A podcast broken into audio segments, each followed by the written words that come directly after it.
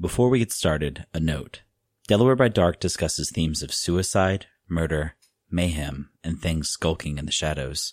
Listener discretion is advised. If you're having suicidal thoughts or thoughts about hurting others, please reach out for help. Contact the National Suicide Prevention Hotline or your local mental health provider. Help is always available to you. This episode also contains descriptions of racism, human trafficking, and sex work. Consider donating time or money to the Southern Poverty Law Center at splcenter.org or to the Polaris Project at polarisproject.org. Anything helps, and a few dollars could save someone's life. And now, dim the lights, open your mind, and watch the sunset.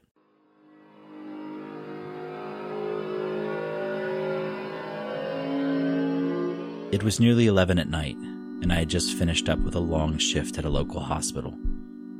I was tired and distracted by the radio when I pulled up to a stoplight near a quiet intersection.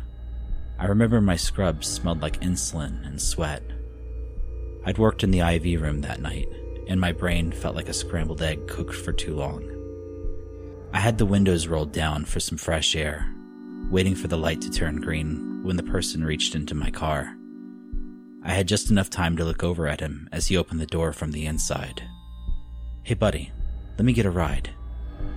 Before I could say anything, he slid into the passenger seat of my Kia Rio. The shock struck me dumb. I don't remember what I said to him. Knowing me, it was probably something along the lines of, sure. Have you ever felt your life was being hijacked? This is how that felt. A strange man suddenly in my car, the close proximity of our seats, the way he acted like he belonged there.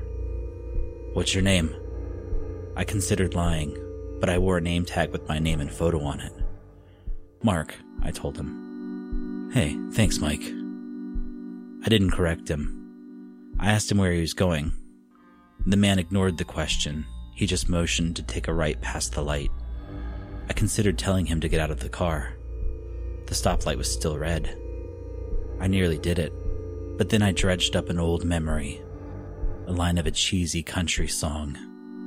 What if he's an angel, sent here from heaven, making sure that you're doing your best? This wasn't the first hitchhiker who'd ever ended up in my car. I'd picked up at least four of them since I'd started driving. All of them when I was much younger. All of them when I was much more naive. All of them near my hometown in Oklahoma. I picked them up because I was a Christian, and leaving someone in need on the side of the road isn't especially Christ like. What if he's an angel, right? The light turned green. I turned right into the darkness. The thing about hitchers is that you always remember them by their smell. The man I bought gas station burritos and milk for smelled like B.O. A woman who told me God was blessing me smelled like baby powder deodorant. The closeness always makes it impossible to not smell the person in the car with you. This guy smelled like sweat and liquor. His speech was fast, manic, bordering on incoherent. I don't remember what exactly we talked about, only that he would feed me directions one at a time. Each time, he waited until I had nearly passed the road before he piped up. Not much of it made sense, but one line was crystal clear. The man told me he served in Vietnam. When he said it, I looked over at him. A smirk pulled at the corners of his face. He could have been 60. He could have been 900. Time had not been kind to this man. We used to use knives sometimes, he confessed. You'd pull out this big knife, drag it up and down on them, cut them until the white meat showed. Have you ever felt fear curdle into terror in your stomach? Have you ever imagined how bad a situation could turn out? Have you ever accepted that you were about to die? Almost there, buddy. Take a right. The road was well known for being a place you didn't want to be at night, a place you could visit and score heroin, pills, weed, whatever. A place where there might be a cop wondering what I was doing there. Maybe if I got lucky, maybe if I got pulled over, things would turn out okay. But the road was deserted. He pointed to a rundown house with a driveway full of cars. That's the place, Mike. I pulled to a stop. My heart hammered in my chest. I was convinced I was about to be stabbed to death in my own car. Hey, a uh, man, you think you could give me some dollars? Just to get by, that is? Normally, I didn't carry cash, and I didn't have much money to begin with. Some unlucky breaks had left me in some hard financial times. I honestly wasn't sure what was in my wallet. I pulled it from my pocket and peeked inside. A crisp $20 bill. Haircut money. If I handed it over, the man would get out of my car, though. I could go home to my girlfriend. I could see my two dogs and my cat. I could talk to my family one last time. I could see my friends. I could drive as fast as I could, letting the perfume of summer flowers clear the smell of liquor and sweat from the car. You see, this $20 bill was buying my life. I pressed it into the man's hand. He looked down, smiled, and opened the car door. If it had been a movie, the man would have said something pithy. Something about how it's a dangerous world out there and how I needed to be careful. Something about crazy people. But life isn't a movie. Hey, thanks, he said. And then, just as quickly as he had come into my life, he returned to the shadows. I didn't wait to see if he made it to the door. I put the car in gear and drove to the nearest highway. I rolled the windows up and locked the door and even though I could still smell the man, I had never felt so free. Cut them until the white meat showed. Was it true? Maybe. Did it matter? Not a bit. I think about that moment a lot when I hear stories about random acts of violence perpetrated by strangers. You always wonder what goes on in people's minds when they realize they were in their final moments I used to imagine everyone thinking they'll be okay until circumstances prove otherwise. But not after that night. That night taught me a few lessons. It taught me people are as dangerous as the night is long. It taught me that entire lives change once you accept that you're about to die. But more than anything, that night taught me one lesson that I keep in mind to this day. Keep your windows rolled up if you drive at night. My name is Mark Belisle, and this is Delaware by Dark.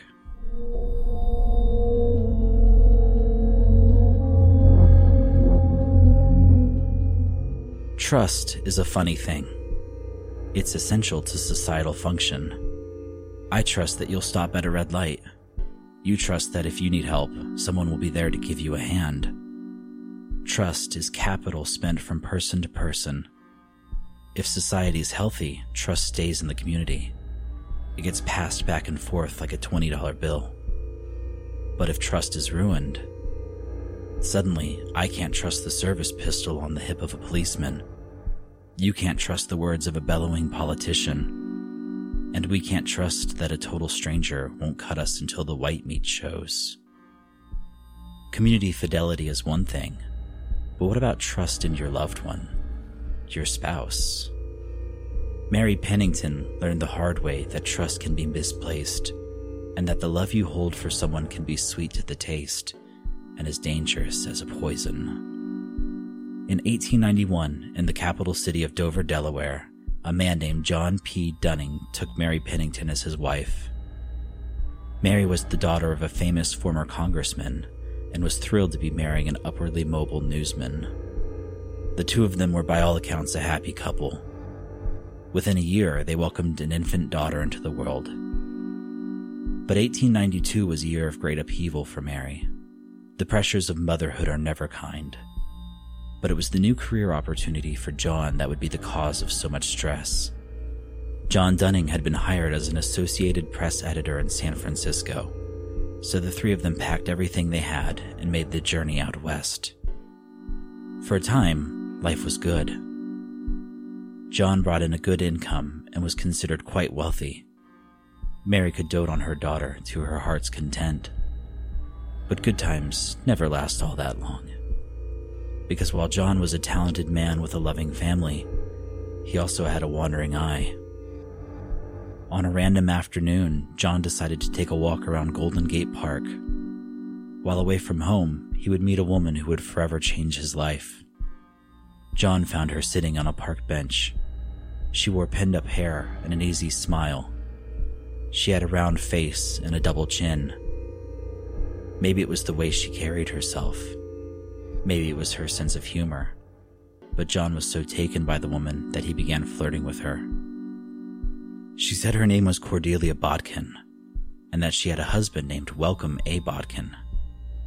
They were estranged, so he lived in Stockton, California with their son Beverly. Maybe it was the warm sun or the gorgeous park. But in that moment, John and Cordelia began a torrid love affair. In fact, Cordelia wasn't the only woman Dunning was seeing on the side. He also had two additional women he carried on extracurricular activities with when he wasn't home. San Francisco's famous hills became a metaphor for John. Dizzying highs, retching lows. Womanizing turned into hard drinking. Hard drinking turned into irresponsible gambling. Trust was expended, wagered at horse tracks, peeled off in sweaty boarding house rooms. It was all doomed to fall apart. How did Mary find out? Can't be said for certain. But in 1895, Mary told John she was leaving him. She took their daughter and made the lonely return trip home to her father's house in Dover, Delaware. After Mary's departure, John and Cordelia were near constant companions.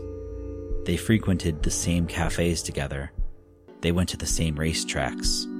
They shared secrets with each other. John told Cordelia about his wife's weakness for sweets. He let slip that she had a dear friend in the city named Mrs. Corbray. While their relationship became white hot, John's reputation took a beating. Cordelia was known around town as a woman of loose morals. When his bosses learned of the infidelity and the gambling and the drunkenness, John was on thin ice but it was his decision to embezzle AP funds that eventually did him in. He was fired, broke, and dishonored. There was only one thing left to be done crawl back to Mary, beg for her forgiveness, and sign up to cover the Spanish American War in Puerto Rico. Cordelia begged him to stay, but John wouldn't hear it. She accompanied him to the bay, watched him get onto the ship, and as he departed her life forever, she wept. Cordelia was a woman used to getting whatever she wanted, but she didn't get John Dunning. And for those used to living their dreams, how does getting told no affect them? How long did she wander down those lonely sidewalks and park pathways? How long did she visit the old racetracks and gambling halls where she once held court? How long did it take for the jealousy in her broken heart to fester into something more poisonous, something much more dangerous. Almost five months to the day, nearly 3,000 miles away on the opposite coast, a package arrived in a mailbox belonging to Mr. John Pennington. It was a small thing addressed to Mrs. John Dunning. Mr. Pennington's grandson claimed the package and brought it home to the Pennington estate, where John Pennington, his two daughters, Ida Dean and Mary Dunning, and his son in law resided. After dinner that evening, the family retired to the veranda for some relief from the sweltering summer air. Mary retrieved the package, unwrapped it, and looked at its contents a small handkerchief, a box of chocolate creams, a handwritten note. With love to yourself and baby, Mrs. C, the note read. Mary, Ida, and Ida's two children shared some of the candy. Later in the evening, two younger women visited the house, and they too ate some. The candy was sweet and delicious, and no one knew anything was wrong until several hours later. That night, retching pain and intolerable vomiting afflicted everyone who had partaken. For two days, they struggled against the illness, most slowly improved. Two of them weren't so lucky. Two days after eating the chocolates, Ida Dean died. What was it like for Mary on her sickbed to hear that her sister had passed away? Did anyone tell her? If she had grieved for her sister, she couldn't have done so for that long. The next day, Mary followed her sister into death. Two lives snuffed out in three days. Examination of the women's bodies and the chocolate determined they were murdered by arsenic poisoning. In case you're curious how arsenic kills a person, it depends on the dose and how quickly it was consumed. If a large dose is ingested quickly, the poison interferes with the way your body produces energy for your cells. This disruption, if left untreated, will leave your cells starved and unable to perform their basic functions. No neurological function, no cardiovascular function, not even muscular function, there is no energy to be found. Multi organ failure follows, driven by cell death and massive hemorrhaging. Three days of blood and vomit and diarrhea and delirium.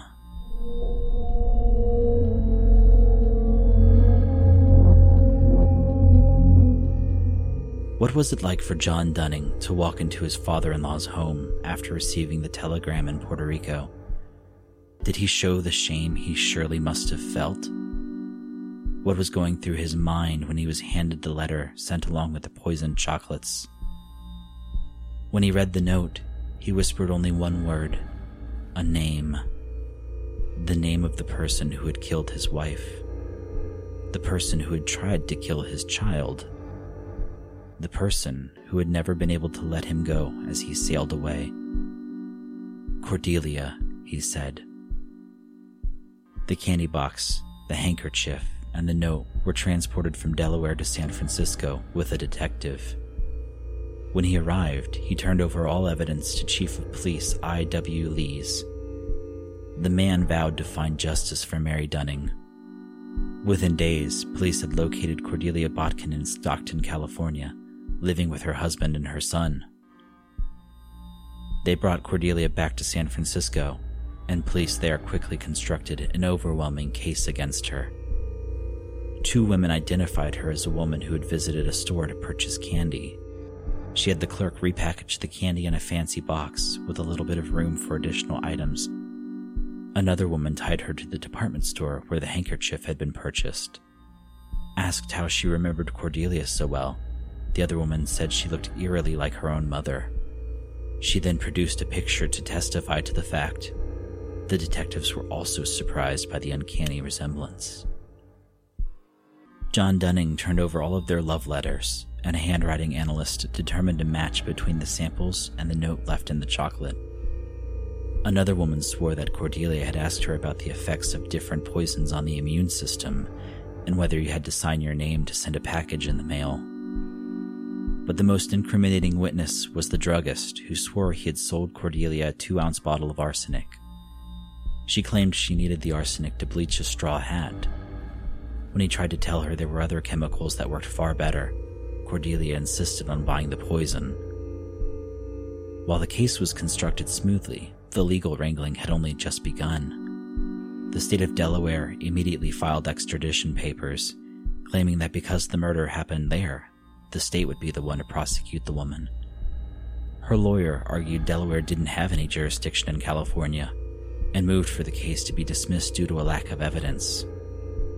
He may have won the right to avoid a trial in Delaware, but according to a grand jury, there was plenty of evidence to try her in California. The trial started in December of 1898 and went smoothly, save for John Dunning's refusal to disclose the name of the other women he was seeing at the time. For that, he was held in contempt of court and jailed until the question was withdrawn. Less than a month after the trial started, Cordelia Botkin was found guilty of murder and sentenced to life imprisonment. A later United States Supreme Court decision required Cordelia to receive a new trial, presented to a Superior Court judge named Cook. Judge Cook required all of the old witnesses to come back to San Francisco. The last time John Dunning would ever see Cordelia Botkin was when she was found guilty of murder for the second time. Again, she received life imprisonment. And yet, Cordelia's story wasn't over. Judge Cook lost his wife during the trial and visited her grave every Sunday. One Sunday, he was taking the train and looked across the car to see Cordelia Botkin, dressed in fine clothes and apparently unguarded. As the train passed the jailhouse, she signaled for the car to stop. She departed and made for the jail before the judge lost sight of her in the crowd. The next day, Judge Cook called for an investigation. It was discovered that while in prison, Cordelia was making quite a life for herself. She lived in relative comfort and received day passes out of confinement. The convicted murderer had been intimate with several of the guards, exchanging illicit favors for preferential treatment. Cook was unable to find anyone willing to admit what was going on. It appeared Cordelia would spend the rest of her days living in the lap of luxury at least until the jailhouse was destroyed by the 1906 San Francisco earthquake. The days of privilege and comfort ended when Cordelia Botkin was transferred to San Quentin. There were no special favors. There were no silver linings. The last years of Cordelia Botkin were marked by loss. Her husband, Welcome A. Botkin, successfully divorced her and then died. Her mother died, her sister died. Her son Beverly died. Her lover and the man who had broken her heart didn't fare much better. John Dunning was a ruined man after the trial. The stories destroyed his career, and he died penniless, dishonored, and alone in Philadelphia in 1908. For four years, Cordelia lived in San Quentin. She aged poorly Gone was the easy smile, the simple vanity of her younger years. Gone were the men in the gambling halls. Gone were the lunches in the city, the fun times, the happy moments, the feeling of John Dunning's lips on hers. She was never happy again. Cordelia Botkin died in San Quentin in 1910. Her death certificate stated it was due to softening of the brain due to melancholy. It was a fitting end for a vengeful monster.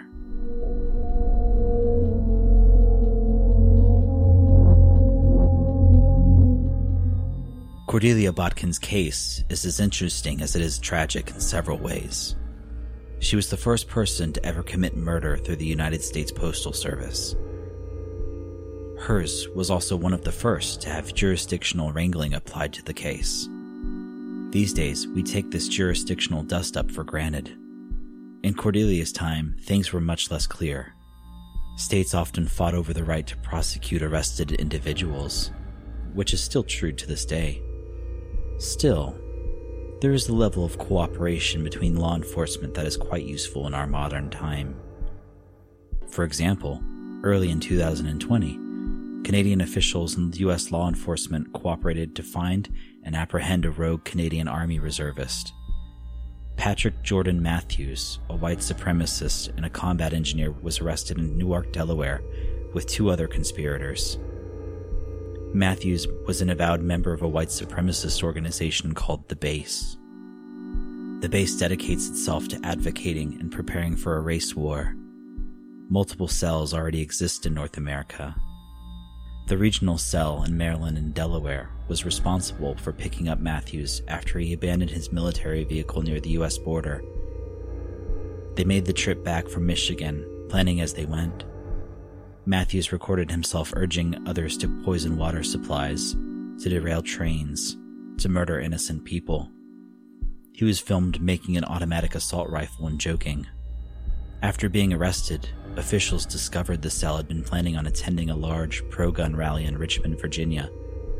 The plan was to open fire on the crowd, killing as many as they could. Matthews even toyed with the idea of taking a police officer's weapon and killing him with it. The goal was to kickstart a second American Civil War, what internet crazies called the Boogaloo, or the Big Luau. It's the kind of stuff that's scarier than any ghost tale white supremacists looking to start a race war in the year 2020? Hmm. it's been a long time since someone that evil resided in Delaware. Cooperation put Matthews and a portion of the base behind bars. But almost 200 years ago, that kind of cooperation didn't exist, and the people of color living on the Delmarva Peninsula paid a high price because of that fact.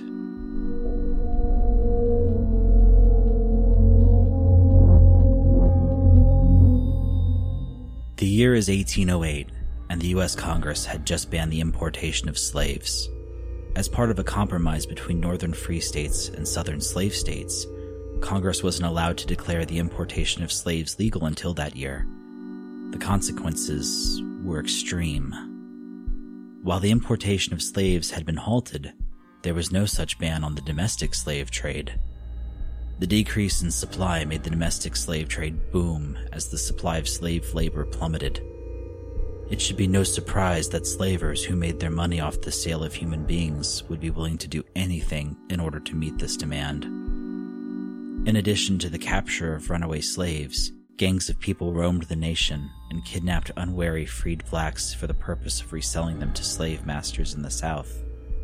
Sometimes this was done by deception, other times this was done by brute force. This was called the Reverse Underground Railroad it was a cruel and evil thing practiced by cruel and evil people. And none of them were more infamous than Patricia Cannon, a woman who would one day be called the most wicked woman in America. Cannon's story is shrouded in mystery. Some writers claim that she was a Canadian immigrant who married a man named Jesse Cannon at 16. They settled near the town of Johnson's Crossroad, now the modern site of the town of Reliance, Maryland. Jesse and Patty would have two children together before Jesse died under mysterious circumstances. In order to make ends meet, Cannon worked as a barmaid and a prostitute. Her dream was to eventually open her own brothel and command a roster of women to earn money for her. But her notoriously bad temperament made it nearly impossible for her to achieve that goal. By the age of 24, Cannon was having trouble attracting paying customers so she decided to open her own tavern instead. The Sour Woman would use the establishment in the years to come as a headquarters for all of her most evil deeds. Everything changed for Patty Cannon when her daughter married a blacksmith named Harry Brereton. Brereton would often kidnap free blacks and sell them back into slavery. He taught this trade to Patty and her daughter with glee. Cannon would take the knowledge and forge her own connections leaning hard on the male conductors of the reverse Underground Railroad to assist her in forming an efficient operation. Brereton was eventually arrested and given a lengthy prison sentence for stealing slaves. While serving time at Georgetown, Delaware's jail, he organized and pulled off an escape. He rendezvoused with Cannon and decided his next move was robbing a slaver named Rigel. Rigel was passing through, and he was plied with cheap booze from Cannon's bar. When Brereton confronted Rigel, a fight broke out. The slaver ended up shot and eventually died. Brereton was on the lam again, but this time things were different. To the law at the time, it was one thing to kidnap and sell free blacks to the South. It was a whole different class of crime to kill a white man. Brereton paid the ultimate price when he was captured and hanged for the crime in 1813. If either his wife or his mother in law mourned him, you wouldn't have known. Cannon's daughter remarried quickly to a criminal named Joe Johnson, and it would be with Johnson that Cannon's gang really flourished. For the next 20 years, the Cannon Johnson gang would kidnap, torture, and enslave men, women, and children they would troll the streets of Philadelphia and steal victims away to riverways. They would terrorize freed black communities in Pennsylvania. And because their headquarters was right near the Mason Dixon line, they had no trouble evading law enforcement. Whenever the heat got too high, Cannon would move her gang to Delaware or Maryland or Virginia. They would travel fast and work as they went. In addition to kidnapping free blacks, they would raid other plantations and steal slaves from masters to be resold. Men would be threatened with murder. The gang would bribe them with money or promises of work to be found. Cannon used decoys, most often a biracial slave named Cyrus James, to convince free men to come to the gang. They would lure black children away with candy and kidnap them for a life of servitude. How many families lost their children to this hateful beast? How many lives were ruined for her profit? And profit she did. Each life she stole could be sold for two to three hundred dollars, an amount equal to a couple thousand dollars today. And her avarice knew no color. She was just as happy robbing and murdering other wealthy whites who by chance stayed at her tavern. The tavern itself was a place of horror Kidnapped people were kept in secret rooms where they were chained and tortured. These rooms would be remembered upon the discovery of Marie Delphine Lalauries' attic of horrors in New Orleans some 15 years later. The worst, most shameful part of this history is that none of this was secret. The Cannon Johnson gang operated with near impunity. Some locals feared the gang, but most residents of the areas that they worked in just didn't care enough about black families to put a stop to it. At least until Philadelphia Mayor Joseph Watson and Pennsylvania Governor John Andrew Shulze began to rescue the blacks sold into slavery during the summer of 1825. The first two members of Cannon's criminals were captured in 1827. They were both acquitted, but a biracial man named Purnell was tried, convicted, and sentenced to 42 years in prison. For the most part, prosecutors had an exceedingly difficult time trying the whites in the gang. That was until a posse of men cornered the Cannon Johnson gang near the Maryland border. They took Johnson alive and rescued 13 people from being sold into slavery. The oldest was 55. The youngest was under 11. The evidence was clear, and while the majority of the gang escaped punishment, Johnson would get the worst of it. He was convicted and sentenced to public lashing and pillory. The state of Delaware carried out the sentence.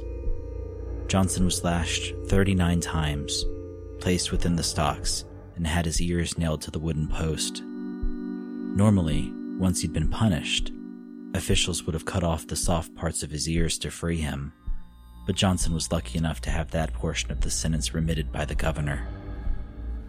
Living through 39 lashes was no sure thing, but Johnson lived through the punishment and fled for Alabama afterwards, where he eventually died. And just like that, the most powerful, evil gang in Delaware history was broken up. Well, almost. Because Patty Cannon had gotten away scot free. She had reaped a life of degradation, greed, and wickedness. She was almost 70 and appeared she would never have any sort of comeuppance for the evil she had unleashed into the world. Until 1829, that is. A tenant farmer working her fields discovered a blue trunk filled with bones. He suspected they belonged to some long forgotten slaver and turned her into the authorities. Around the same time, Cyrus James, the slave she'd owned and was used as a trap for capturing other blacks, was captured. Under questioning, he gave everything about her crimes up.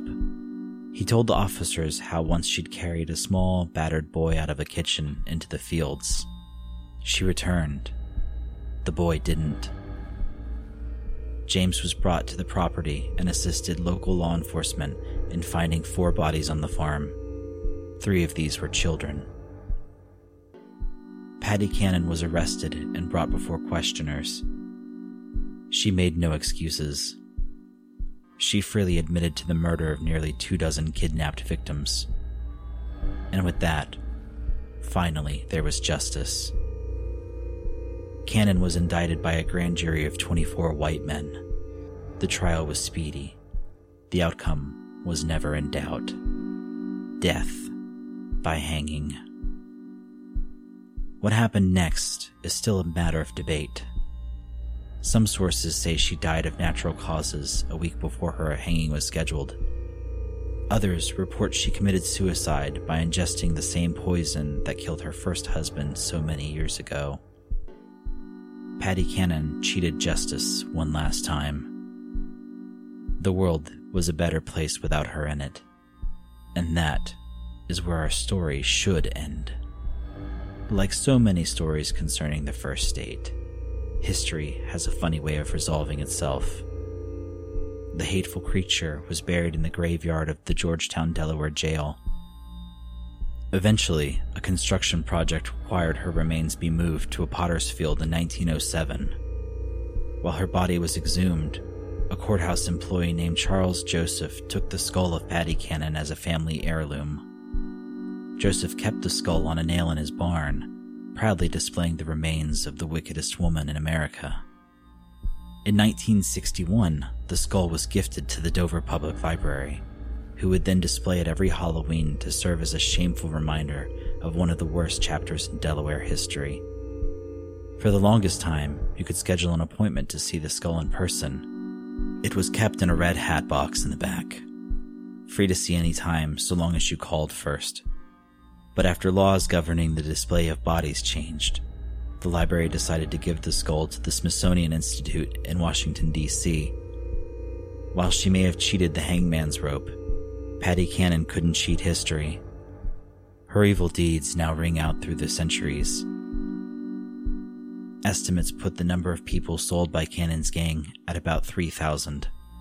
And while her death could never settle the debt she owed, perhaps that skull is the world's way of attempting to even the ledger. Her body has been buried and forgotten, and now only her head exists to gaze upon and wonder at the true horrors of humanity. One day, hopefully, her skull will turn to dust and disappear forever. We could hope that the legacy of slavery and racial supremacy in this country would follow it. There could be no better end to the story of the most wicked woman in America.